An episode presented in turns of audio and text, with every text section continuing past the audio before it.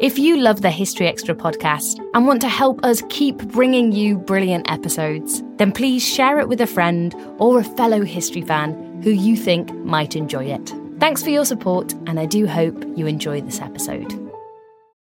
This episode is brought to you by Indeed. We're driven by the search for better, but when it comes to hiring, the best way to search for a candidate isn't to search at all. Don't search, match with Indeed. Use Indeed for scheduling, screening, and messaging so you can connect with candidates faster. And listeners of this show will get a $75 sponsored job credit to get your jobs more visibility at Indeed.com slash History Extra. Just go to Indeed.com slash History Extra right now and support our show by saying you heard about Indeed on this podcast. Terms and conditions apply. Need to hire? You need Indeed. This Father's Day, the Home Depot has same day delivery on the perfect gift to help dad be everything he can be. Because your dad is more than just a dad, he's groundskeeper of the yard, the perfecter of the patio, and the cleaner of the clippings. Let the Home Depot help power dad's doing with the convenience and gas like power of Milwaukee cordless outdoor tools. Plus, get up to $150 off select Milwaukee tools. For everything dad is, find the perfect gift at the Home Depot. How doers get more done. Order select and stock items by 4 p.m. subject to availability. Hello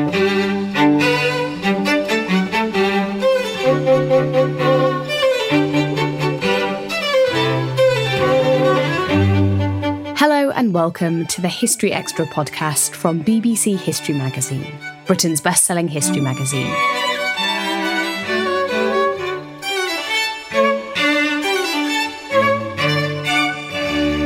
I'm Ellie Cawthorne. What's the state of play in Britain's museums in 2022? Well, art historian, broadcaster, and former British Museum director Neil MacGregor returns to BBC Radio 4 this spring with a new series, The Museums That Make Us. The series looks at the changing ways in which museums around the UK are telling the stories of their local communities. Neil spoke to our deputy editor, Matt Elton, about how these institutions can help us make sense of the present and the future. To start with, I wondered if you could just talk about uh, what the sort of scope and aim of your new series is. What we wanted to do was look at 20 museums across the whole of the UK, uh, from the north of Scotland to the south of England, Northern Ireland to East Anglia, uh, and see how museums are rethinking their purpose in the community, how they're using objects to engage differently with their visitors, to address new kinds of questions. So it's about the civic role of the museum, the museum as a player in the life of the community. Because everywhere we look, that's what's happening. Every place is re looking at its history, at its collections, at its visitors, at its public, and trying to put the two together in a new way. And what emerges is a very fascinating set of stories where different regions, different cities have particular questions they want to address, and they're using their collections to do that. In every case, we asked the museum to choose one object, not their greatest treasure, but one object that sums up the way in which they're now addressing a particular question or a particular part of the community. And in 20 museums, we now have 20 objects, and the curators talking about the object, and always members of the public talking about what it means to them and how they now see the museum as part of the community, shaping the community for the future. And we'll get on to some of those specific institutions and specific objects in a minute. Just want to go back to something you mentioned there, which is about the fact that museums are rethinking their role. What do you think has caused the need for museums to do that? I think it's an awareness that the museum is, in many places now, almost the only part of the public realm where you can have difficult, serious conversations where every citizen comes in on equal terms, big questions can be asked, and you can put those questions in the context of history in a much longer sweep. So I think it's museums understanding that they have a unique role, for one thing. Uh, they're almost the only place now where you can see the local problem, the problem of the moment, or the possibility of the moment in the bigger sweep, that you're part of something much bigger.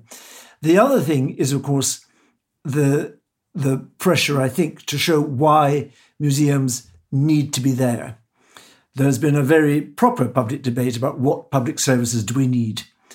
And everywhere, I think museums are demonstrating why we need our museums, why a healthy society, our society to be healthy, to grow, to flourish, needs museums to let it think more deeply about itself and think more positive, more fruitfully about its future. So the relationship between museums and the local community has uh, changed, if you like. It's changed in several ways. What I find most interesting about it is that the museum for a long time was thought of as a place where you looked at the past and you explored and understood the past.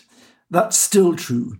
But as, to that purpose, I think, has been added the understanding that that past is also a way of a mirror of our current concerns and an indication of what we could be in the future. So it's an expansion of the role of the museum from being about the past only to being how the past helps us rethink our future. And that's a big turn. That's a very big turnaround, I think. Mm. Does it also mean that museums are saying something about our identity in the present moment? We wanted to look at that. Museums always do. History always does.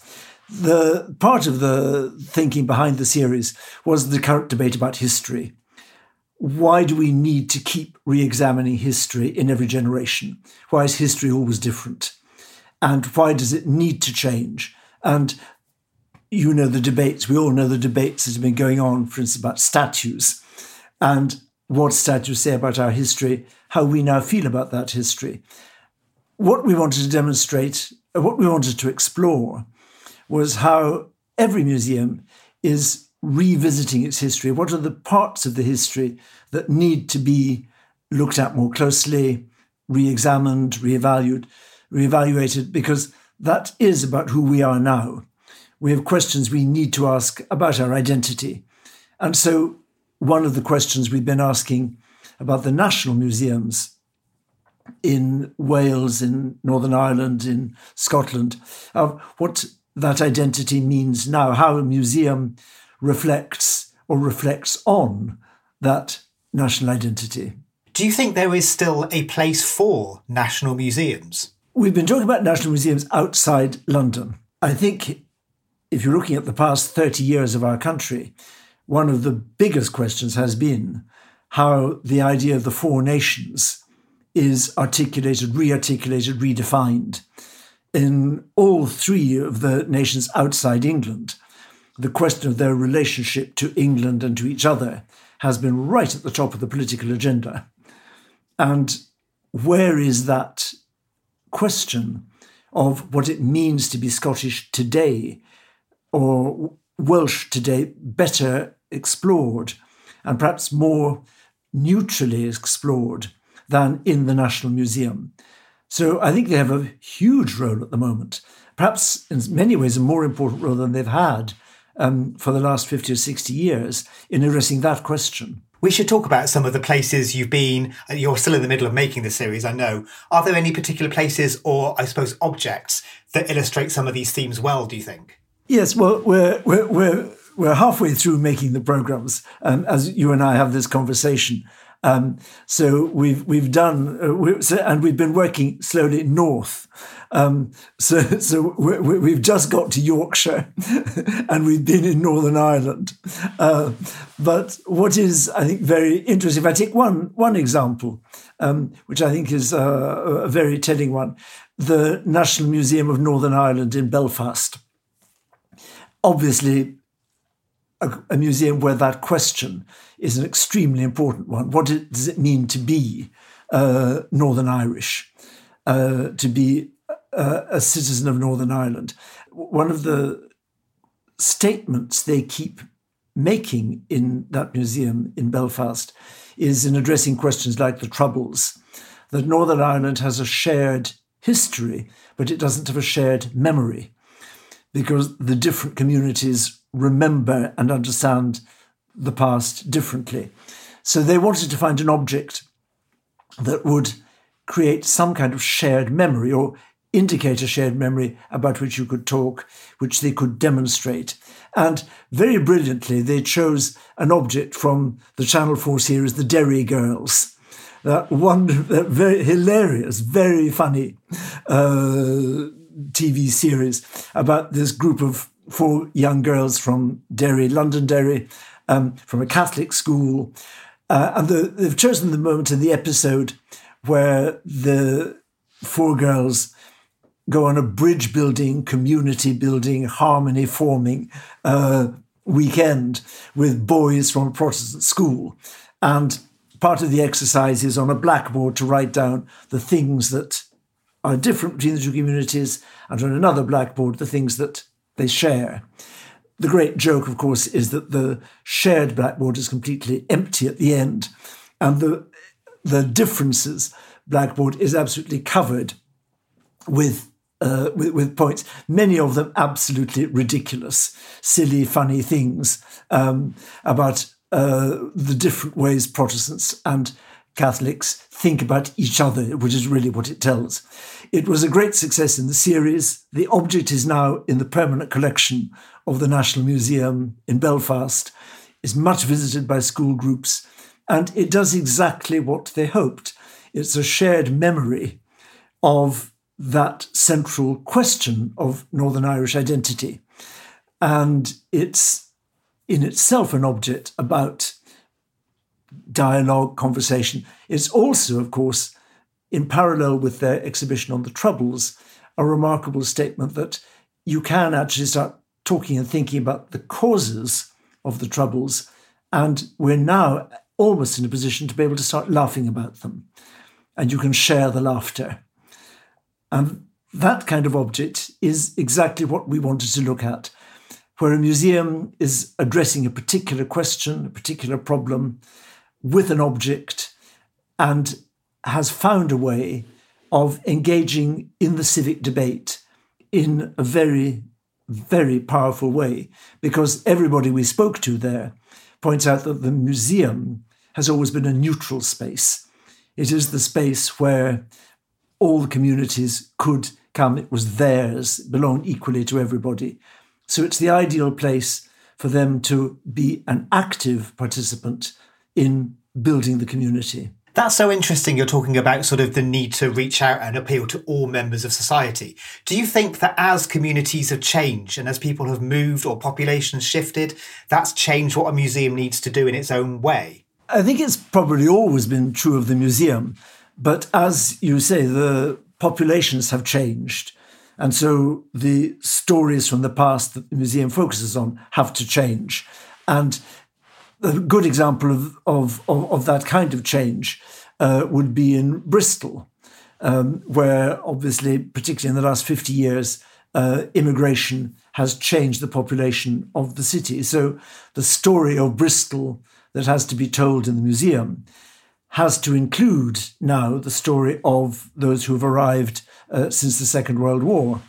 And in Bristol, very, I expected that the museum would choose the statue of Edward Colston, because that's what we all think about immediately at the moment when we hear about Bristol. And we know that the statue is now in the museum. In fact, they've done something very different. They decided to place the whole story of racial tension, the legacy of empire in a much broader, longer narrative. So they chose the bus that was at the center of the bus boycott in the early 1960s in Bristol. At that point, the local trade unions refused to allow West Indian, Afro Caribbean, uh, and Asian uh, immigrants to be bus drivers or conductors. They wouldn't let them work on the buses. And in protest, the particularly the West Indian community uh, decided to launch a boycott of the buses. And this was one of the buses targeted. And that boycott eventually led to a complete change of the regulations um, the unions and the employers changed their position, and the immigrants were able to join the workforce on the buses. So it's a very powerful moment in the history of modern Bristol. It's also a moment in the history of modern Britain. It's just before the Race Relations Act.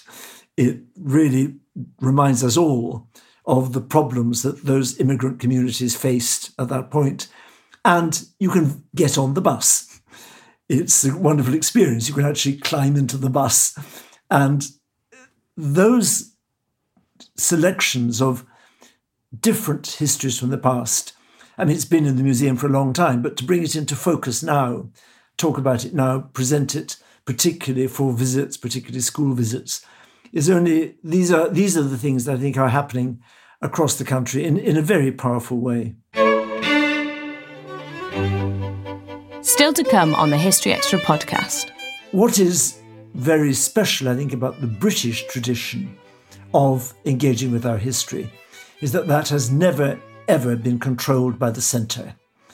In France, quite uh, to take the obvious example, the French state, the French government, has always decided what French history is, what will be taught in schools, and every school will study the same thing. There is a French official view of history. We have never had that in our country. It's really interesting that um, you talked about school visits there, and we've talked about Derry Girls, which has kind of a wide appeal, but is also kind of aimed at younger people. Do you think that museums need to reach out to younger people um, in a way that wasn't perhaps the case so much before the internet happened, for instance? I think they, they demonstrably are reaching out to younger people. Um, I mean, not just with the internet, um, and it's, it's it's not just, of course, school visits are a regular part to remind or to make clear to children at a very early age that this is their space, their museum. Um, but the use of museums more and more for concerts. Uh, I've, I've, just been, uh, we've just been in Liverpool, um, in the, the Museum of Liverpool. Um, and the role that museum right on the waterfront of the Mersey plays as a civic space where there are concerts, where when people are out walking, just enjoying themselves, you can come in and out of the museum. That's very much a space where young people come. And the kind of stories the museums tell, the kind of uh, the, the, the, kind of entertainment that's offered with w- what you might learn is certainly attracting uh, a much younger audience. And the space is woven into the community in a way that's not just about the history, it's about the actual facility itself. That's again very interesting. I think um, in almost, certainly in all the big cities, whether you're talking about Birmingham or Liverpool, um, the the museum, as in every way part of the public realm, they're open free. The great museums. It's one of the great traditions of our country, and that of course allows the museum to play this civic role, an active role in helping people to rethink who they are. Um, because you can come in and out for five minutes, 10 minutes, entertainment, and then go upstairs, whatever. Um, so that idea of the civic realm is being developed everywhere. Another of the themes of your series is uh, loss and longing. Can you talk a bit about what that means in terms of museums and history, I suppose? The whole series is about museums responding to changes in a population, changes in the concerns of the population.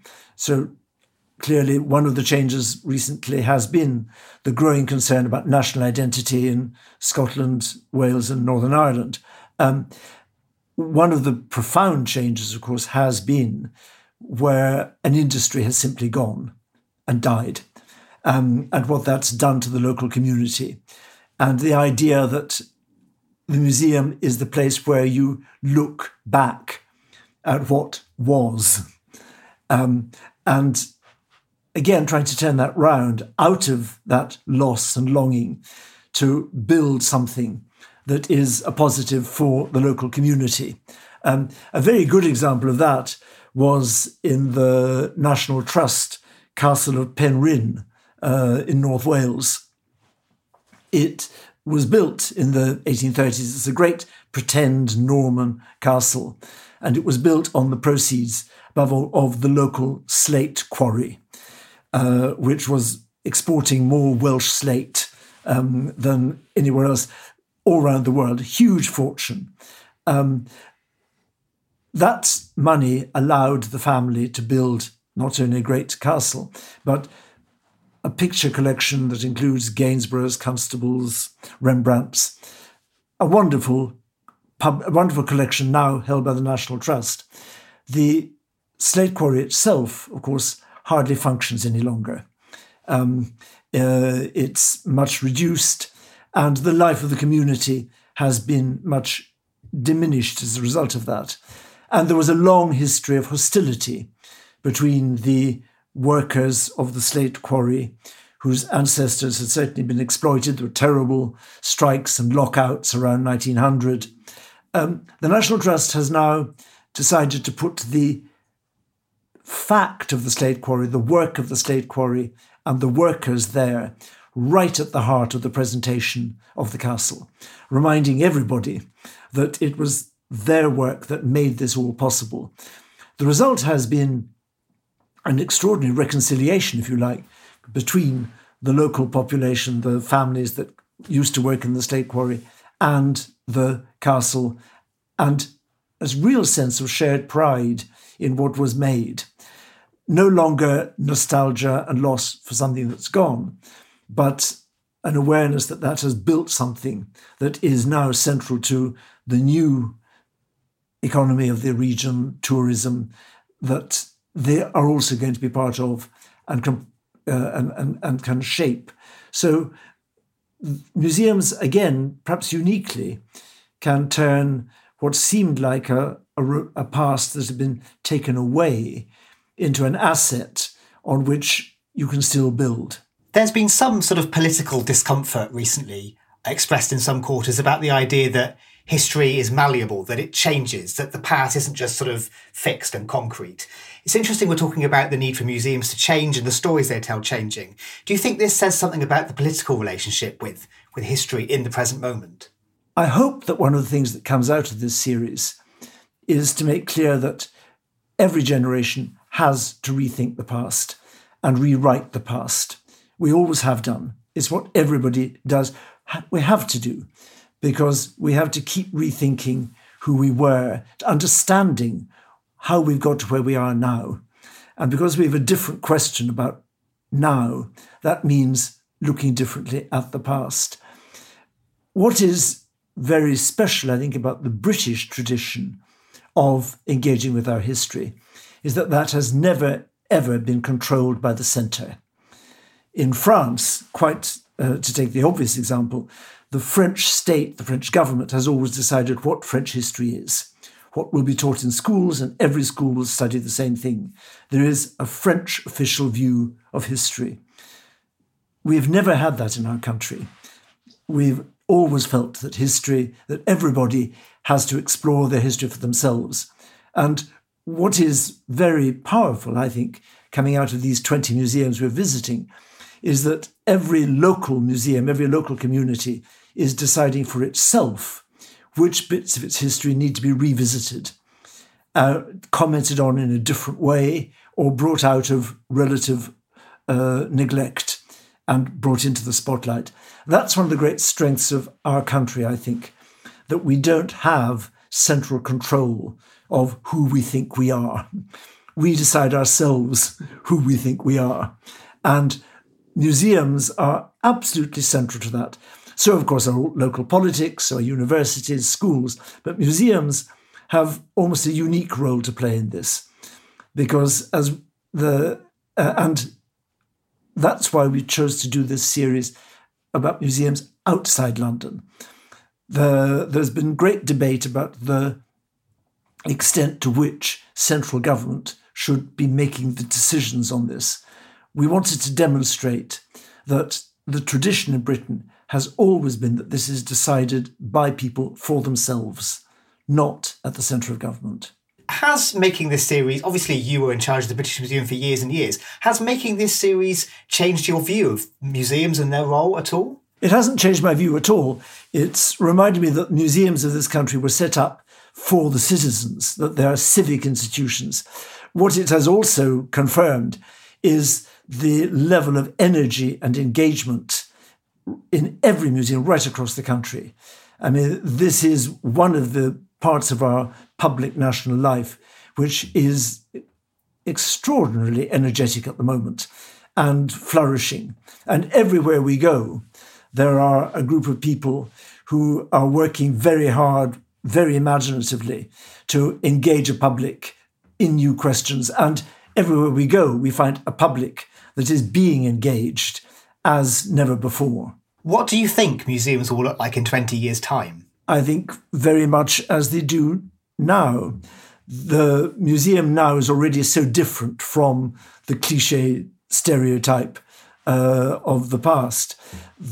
They will, I think, look more and more like places where the citizens themselves engage with what is going on there, and the citizens themselves also take part in deciding what should go on there.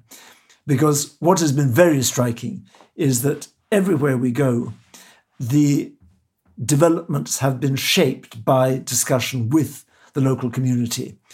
So the citizens not only see their own history, not only see their own stories told, they also decide which stories they want to see explored, and they take part in the presentation and the telling of those stories. That is a big difference. That, I think, is the biggest change. Um, and it's been made much easier, of course, because of the internet, because of digital connections. Um, but the citizens are now co curators. And that's a big step forward. The role of the curator is now not just to look at the collection, to keep it safe, to explore it, research it. It's also to invite the citizens to join in presenting those stories to the public. Finally, then, are there any stories or surprises in the course of making this series that we've not talked about so far? There certainly have been some surprises. The biggest surprise for me was the Museum of Derry, Londonderry. Uh, I was absolutely convinced that that museum would have to choose an object that related to the, the Troubles and the unhappy histories that all of us know connected with that city. In fact, they chose something completely different because they wanted to go back to a period before the Troubles and they chose a shirt because Derry, Londonderry was the great centre of shirt manufacture for Britain. 40% of Britain's shirts were made there uh, in the 1920s for 100 years. They were exported around the world. Until the 1970s, it was the great employer in the city. It employed across the uh, religious divide it united everybody in work and in generally very friendly memories of a period when the city functioned as one. And they've chose they chose that object. I'd never heard of the shirts of Londonderry, um, but they have used that to bring all kinds of people into the museum who had worked in the factories and they'd used it also as the basis to think about how you develop the new fashion industry, a new textile industry in Northern Ireland. And so they've turned the past into a basis of shared enthusiasm, shared memory, really shared memory on which you can build, and also as something that can play a part in the economic renewal of the city. That was a huge surprise to me that a museum could aim at something so big and choose something to me so unexpected. That was Neil MacGregor. His radio series, The Museums That Make Us, is set to be broadcast on BBC Radio 4 from the 7th of March. Thanks for listening. This podcast was produced by Ben Hewitt, Jack Bateman, and Brittany Colley.